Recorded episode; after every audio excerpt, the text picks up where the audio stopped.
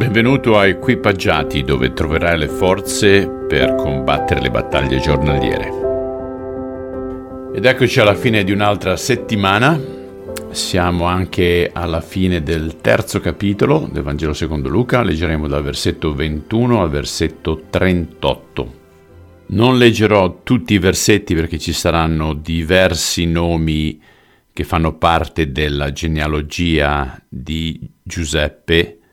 Infatti vediamo Cristo sotto la genealogia di Giuseppe qui in Luca, mentre nel Vangelo secondo Matteo seguiamo Gesù sotto la genealogia di Maria. Per cui vi evito tutti questi nomi strani, ok? Un giorno dopo che tutte le persone erano state battezzate, anche Gesù si fece battezzare. Dopo il battesimo, mentre era in preghiera, i cieli si aprirono e lo Spirito Santo, sotto forma di colomba, si fermò su di lui. Una voce dal cielo disse: «Tu sei il mio amatissimo figlio, in te mi sono compiaciuto». Gesù aveva circa trent'anni quando cominciò il suo pubblico ministero. Era conosciuto come figlio di Giuseppe.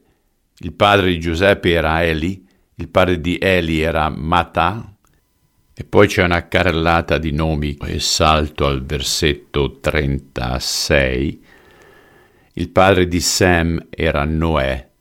Il padre di Noè era Lamec, il padre di Lamec era Methusalemme, il padre di Methusalemme era Enoch, il padre di Enoch era Iaret, il padre di Iaret era Mellel, il padre di Mellel era Cainam, il padre di Cainam era Enos, il padre di Enos era Set, il padre di Set era Adamo, il padre di Adamo era Dio.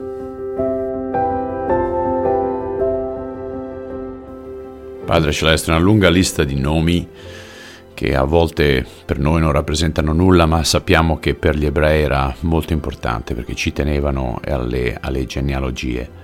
Però, come abbiamo visto, anche il Battista diceva: non vantatevi di essere figli di Abramo perché non vi porta a nulla. Infatti tu, Signore, dici che hai figli e figlie, non hai nipoti o pronipoti.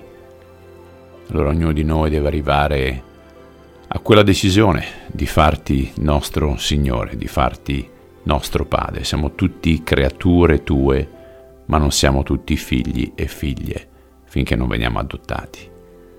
E prego che, se qualcuno ancora sta ascoltando questo programma e non ha fatto questo passo, che si fermi e valuti cosa voglia dire arrendersi a te, al tuo volere.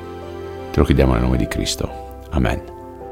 Carissimi, siamo arrivati alla fine di un'altra settimana, ventottesima settimana per essere esatti. Ok, vi auguro un fantastico weekend, per quelli che sono al mare godetevelo anche per me, e ci sentiamo lunedì, ciao!